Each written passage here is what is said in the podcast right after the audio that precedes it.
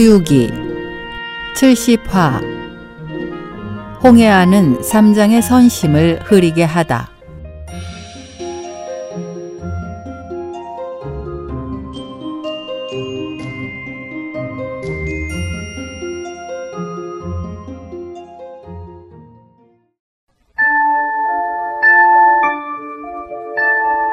한설이 낙엽 지어 나무들 앙상하고 가을비 내조 익혀 황금빛 넘치는데 영유의 매화꽃 피어 새벽빛 알리고 산기숲 대나무 숲에 찬바람 설레이니 오개국을 떠난 지 반달이 지나 눈앞에 높은 산 하나가 나타났습니다.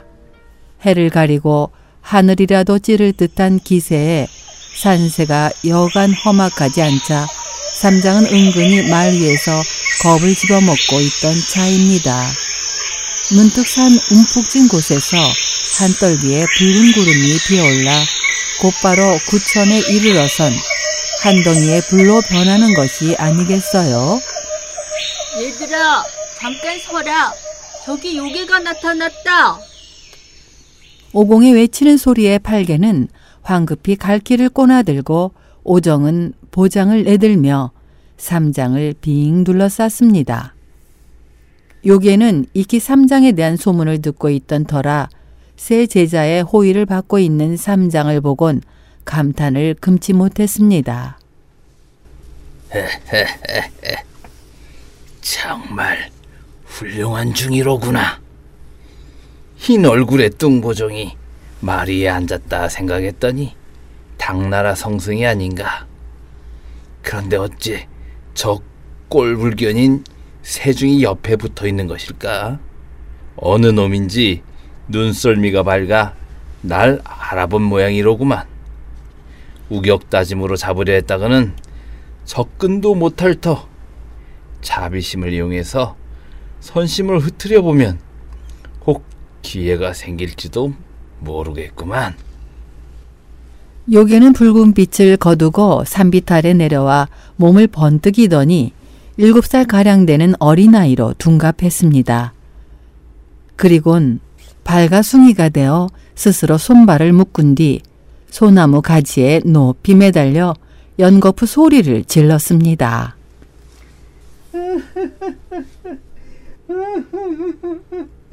사람 살려요. 사람 살려주세요. 아무도 없어요. 사람 좀 살려주세요.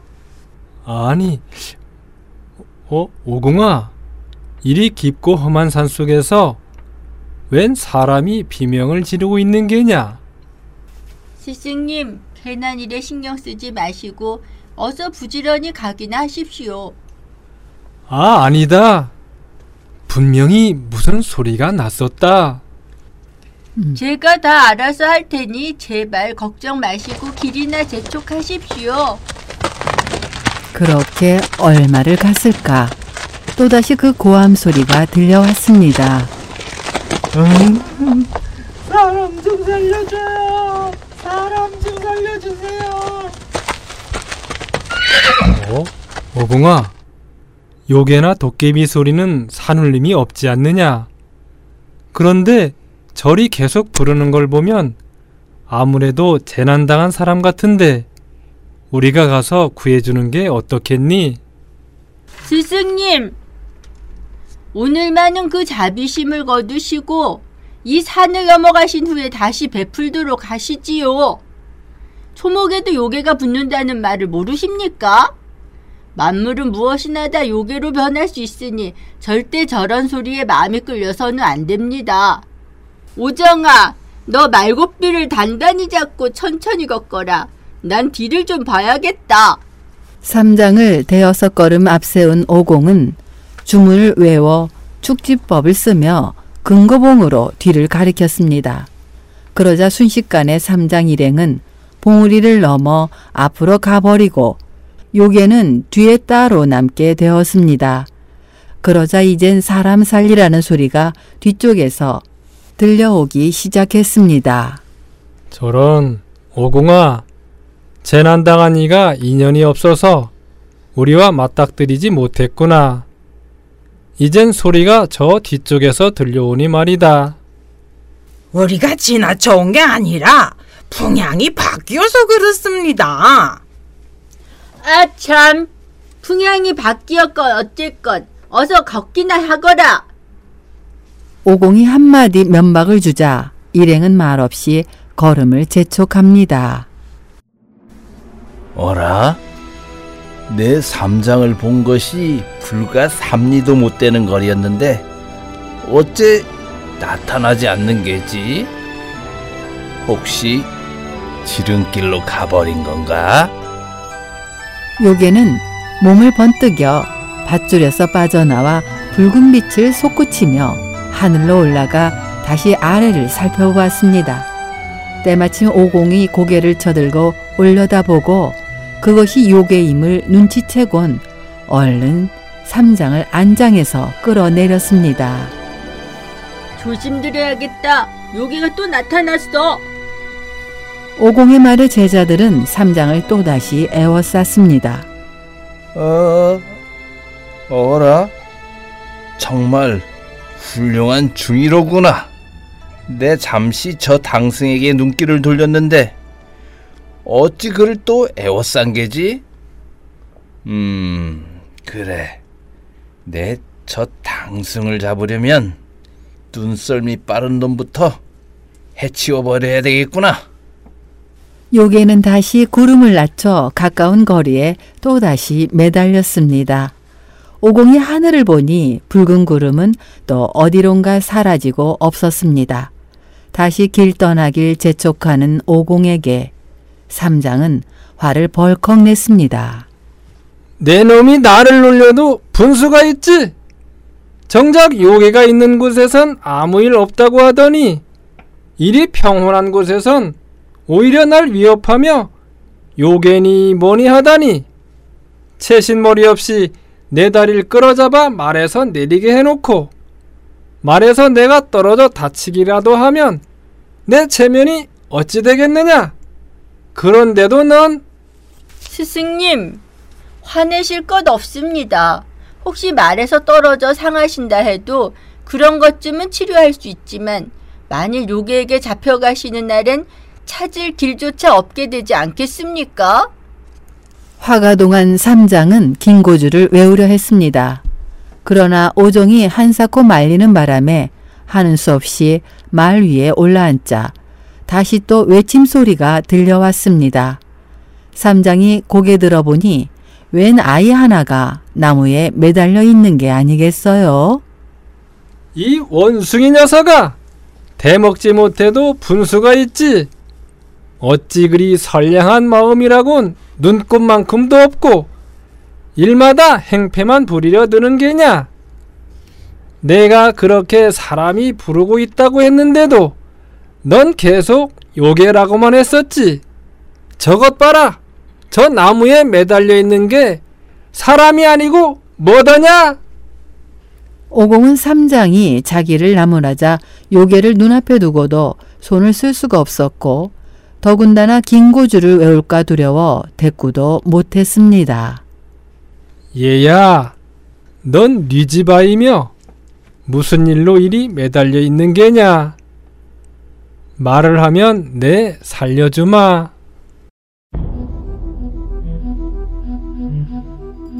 예, 스님. 저는 이산 서쪽 마을에 삽니다요. 할아버지의 가산을 받은 아버지께서는 사치를 하신 탓에 가산이 점점 줄어들다가 가운을 되돌려볼 심산으로 돈놀이를 했습니다. 어느 불안당 놈에게 속아 몽땅 떼인 뒤부터 돈을 한 푼도 빌려주지 않기로 하셨지요. 그러다 돈을 빌리려던 놈들이 어느 때나 집에 들어와 재물을 빼앗고 아버님을 살해하더니 어머님의 자석이 반해 어머님마저 납치했습니다. 제 어머님은 차마 절대 어놓을 수 없어 절 꼭 껴안고 울며 불며 놈들의 뒤를 따라갔는데 이 산속에 들어오자마자 저마저도 죽이려 하는 것이 아니겠습니까요? 그런 걸 어머님이 겨우 애걸하시어 이리 목숨만은 무지하고 나무에 묶여 있게 된 것입니다. 부디 자비를 베푸시어 절 집으로 돌려보내주신다면 이 은혜 절대 잊지 않도록 하겠습니다. 그런 능청맞은 거짓말로 사람을 속여볼 셈인가 본데 내 놈의 정체를 모를 성 싶으냐? 가사는 빼앗기고 부모를 모두 잃었다면서 은혜는 어찌 갚겠다는 게냐? 집에는 아직 논밭이 남아있고 여러 친척들이 살아있으니 마을로 들어가면 반드시 은혜를 갚도록 하겠습니다. 형, 형, 이런 철부지야이하고 뭘 그리 옴니, 암니 따지고 있는 거야. 그만하고 살려주도록 하자고. 얘야, 그만하고 이리 오너라. 내 말에 태워 널 데려다 주마. 스님, 저는 며칠째 매달려 있다 보니 손발이 저리고 허리가 쑤셔서 견디기가 어렵습니다요. 게다가 촌놈이라 말을 탈 줄 모릅니다. 그럼 팔개야, 내가 업어주면 되겠구나. 스님, 저는 지금 온몸이 얼어서 저 스님 등에 업힐 수가 없을 것 같습니다.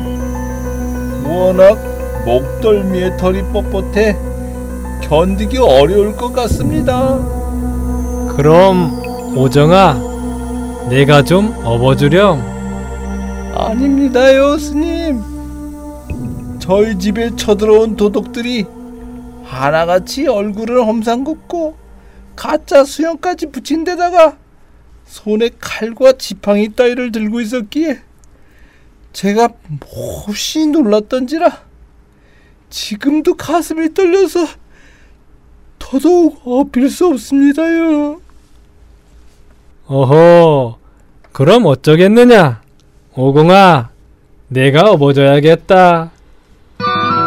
네, 네, 네, 알겠습니다. 제가 없지요. 요괴는 속으로 박수를 치며 오공의 등에 어필을 했습니다. 오공이 요괴를 길가로 당겨 무게를 가늠해 보니 기껏해야 석은 열량쯤밖에 안 되어 보였습니다. 내가 오늘 죽을 때가 되었나 보구나. 감히 이 오공 앞에서 속임수를 쓰다니. 난 내 놈이 요괴라는 것을 알고 있단 말이다. 요괴를 업고 가는 동안 오공은 속으로 은근히 삼장을 원망했습니다. 이리 험한 산길은 혼자 몸으로도 걷기 어려운데 사람까지 업고 가라니 무슨 심보람. 설령 이놈이 요괴가 아니라 좋은 사람이라 하더라도 부모 없는 아이를 누구에게 데려다 준단 말이지? 차라리 죽여버리고 말아야지. 오공이 속으로 이런 생각을 하는 것을 눈치챈 요괴는 사방으로부터 숨을 네번 힘껏 들이마신 뒤 오공의 등에 대고 훅 내뿜었습니다. 그러자 그 기운이 천근 무게가 되어 오공의 어깨를 눌렀습니다. 내가 중심법을 써 날 눌러버릴 생각이더냐? 그 말을 들은 요괴는 오공이 자기를 해칠까봐 얼른 해시법을 써서 형체는 남겨놓고 넋은 하늘 높이 올라가 서 있었습니다. 오공의 잔등이 점점 더 무거워지자 화가 치민 오공은 요괴를 잔등에서 잡아내려 길에 있는 돌에 팽개쳐 버리고 말았습니다. 공중에서 그것을 내려다보던 요괴는 속에서 우라가 치밀어 올랐습니다. 허허, 아니 이런 고약한 원숭이 놈을 보았나? 혹여 내 삼장을 해치려 한다 해도 아직 손끝 하나 되지 않았는데 나를 저리 해치려 하다니 내 미리 피했으니 망정이지 큰일 날 뻔하지 않았던가 저놈의 교활한 수에 넘어가기 전에 내 먼저 손을 써야겠다.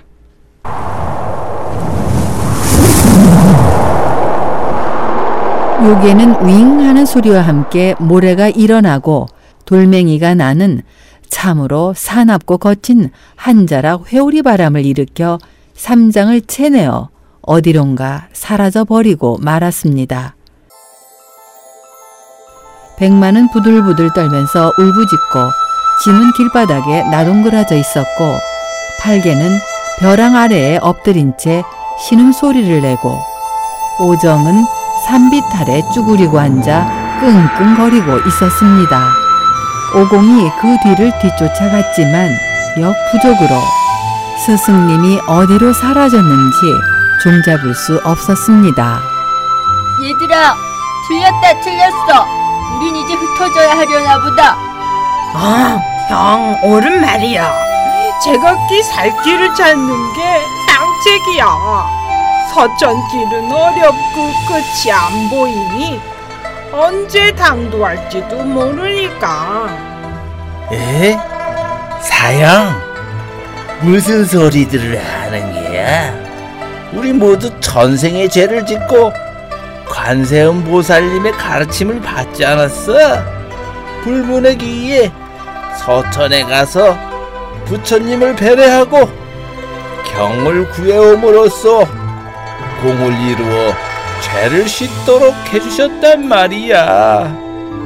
여기까지 와서 그런 소리를 하면 보살님의 가르침에도 어긋나고 자기의 덕행조차 망쳐먹는 게 아니고 뭐야? 다른 사람들도 우리를 실속 없는 놈들이라 욕할 게 뻔하지 않아? 오정아, 내 말이 옳다. 그렇지만 스승님은 내 충고를 듣지 않으시니 어쩔 수 없구나. 실은 나무에 매달렸던 아이는 요괴였고, 난 첫눈에 알았지만 스승님과 너희 눈에는 보이지 않았고, 스승님은 그놈 말만 믿고 도와주시려 하니 결국 그 요괴에게 당하고 말았구나. 번번이 내 말을 들어주지 않으시니 어쩔 도리 없이 흩어지자 한 것인데, 오정에게 이런 성의가 있으니 이러지도 저러지도 못하겠고. 음, 팔개야. 내 생각엔 어떻게 하면 좋겠느냐? 형, 난 별 생각하지 않고 말해본 것 뿐이야. 사실 흩어질 까닭이 뭐가 있겠어. 오정이 말대로 요괴를 찾아내 스승님을 구해드리자고. 다시 의기투합한 세 제자는 고갯길을 돌아 골짜기를 애돌아가면서 6, 70리를 좋게 걸어 나갔습니다. 그러나 요괴의 종적은 어디에서도 찾아볼 수 없었습니다. 오공이 머리 세 개와 발 여섯 개가 달린 괴물로 변해 금고봉을 흔들어 대니 누더기를 걸친 가난뱅이 신령들이 허겁지겁 모여들었습니다. 대성님, 산신과 도지신들이 대성님을 찾아뵙겠습니다. 그런데 어찌 이리 많이들 모여든 게냐? 대성님, 이 산은 600리 찬두호산이라고 합니다. 저희 산신과 도지신들은 저마다 10리씩 구간을 맡아보고 있기에 산신이 30명, 도지신이 30명입니다. 어제부터 대성님께서 오셨다는 소식을 들었습니다만 미처 다 모일 수가 없어 그만 영접이 이렇게 늦었습니다. 노염을 푸시죠. 음, 그래. 너희들에게 죄를 묻지 않겠다. 그나저나 이 산에는 요괴가 얼마나 되느냐? 아니 대성님, 요괴는 한 놈뿐이지만 저희들은 알거지가 되었습니다요. 고성간이란 골짜기에 화운동이란 동굴 속에 살고 있는 요괴놈은 아 신통력이 아주 대단해 우리 산신들을 잡아다 아궁이지기나 문지기로 부려먹고 밤이면 야경까지 세우고 있습니다. 심지어 그놈의 쫄개들까지 저희들에게 돈을 요구하고 있습니다. 아니, 너희들이야 지부의 기선이 아니더냐? 너희들에게 무슨 돈이 있겠느냐? 그러니 돈 대신 노루나 사슴을 몇 마리씩 잡아 조석으로 보내주고 있습니다. 그렇지 않으면 쳐들어와서 저희들의 절간을 부수고 옷을 벗겨가기 일수라 한시도 편안할 날이 없습니다. 부디 대성님께서 그 요괴를 없애주셔서 이 산의 생명들을 살려주십시오. 대체 그 요괴는 어디서 온 놈이고 이름이 무엇이더냐? 그놈은 우마왕의 아들로 나찰녀의 몸에서 태어나 일찍 화염산에서 300년 동안 수행을 해 신통력이 대단합니다. 어릴 적 이름은 홍해하고 호는 성령 대왕입니다. 산신들의 말을 들은 오공은 크게 기뻐하며 본래 모습으로 돌아와 팔개와 오정에게 이야기를 전했습니다. 얘들아, 걱정하지 않아도 되겠구나. 알고 보니 그 요괴놈은 나하고 친척이 되는 녀석이더라. 500년 전 천궁을 떠들썩하게 만들던 그때 우마왕과 형제의 결의를 맺었었는데 그 요괴놈이 우마왕의 아들이라고 하니 따지고 보면 내 그놈의 숙부쯤 되는 게 아니겠느냐? 그러니 우리 스승님을 함부로 해칠 까닭이 없는 게지. 어서 그놈을 찾아가 보자. 형, 3년을 찾아가지 않으면 친척도 남과 같다는 말이 있잖아. 그러니 그놈이 형을 친척으로 인정할 이유가 뭐가 있어? 넌, 넌 왜 사람을 나쁘게만 생각하느냐? 한 입의 부평초도 바다로 흘러들게 마련이요. 사람은 살아가노라면 서로 만나게 마련이라는 말이 있지 않느냐? 친척 대접은 바라지 않는다. 다만 스승님을 온전히 돌려받기만 하면 그만이야. 세 제자는 밤낮을 가리지 않고 부지런히 길을 재촉하여 걸어갔습니다. 과연 제자들은 삼장을 무사히 구해낼 수 있을까요? 다음 시간을 기대해 주세요.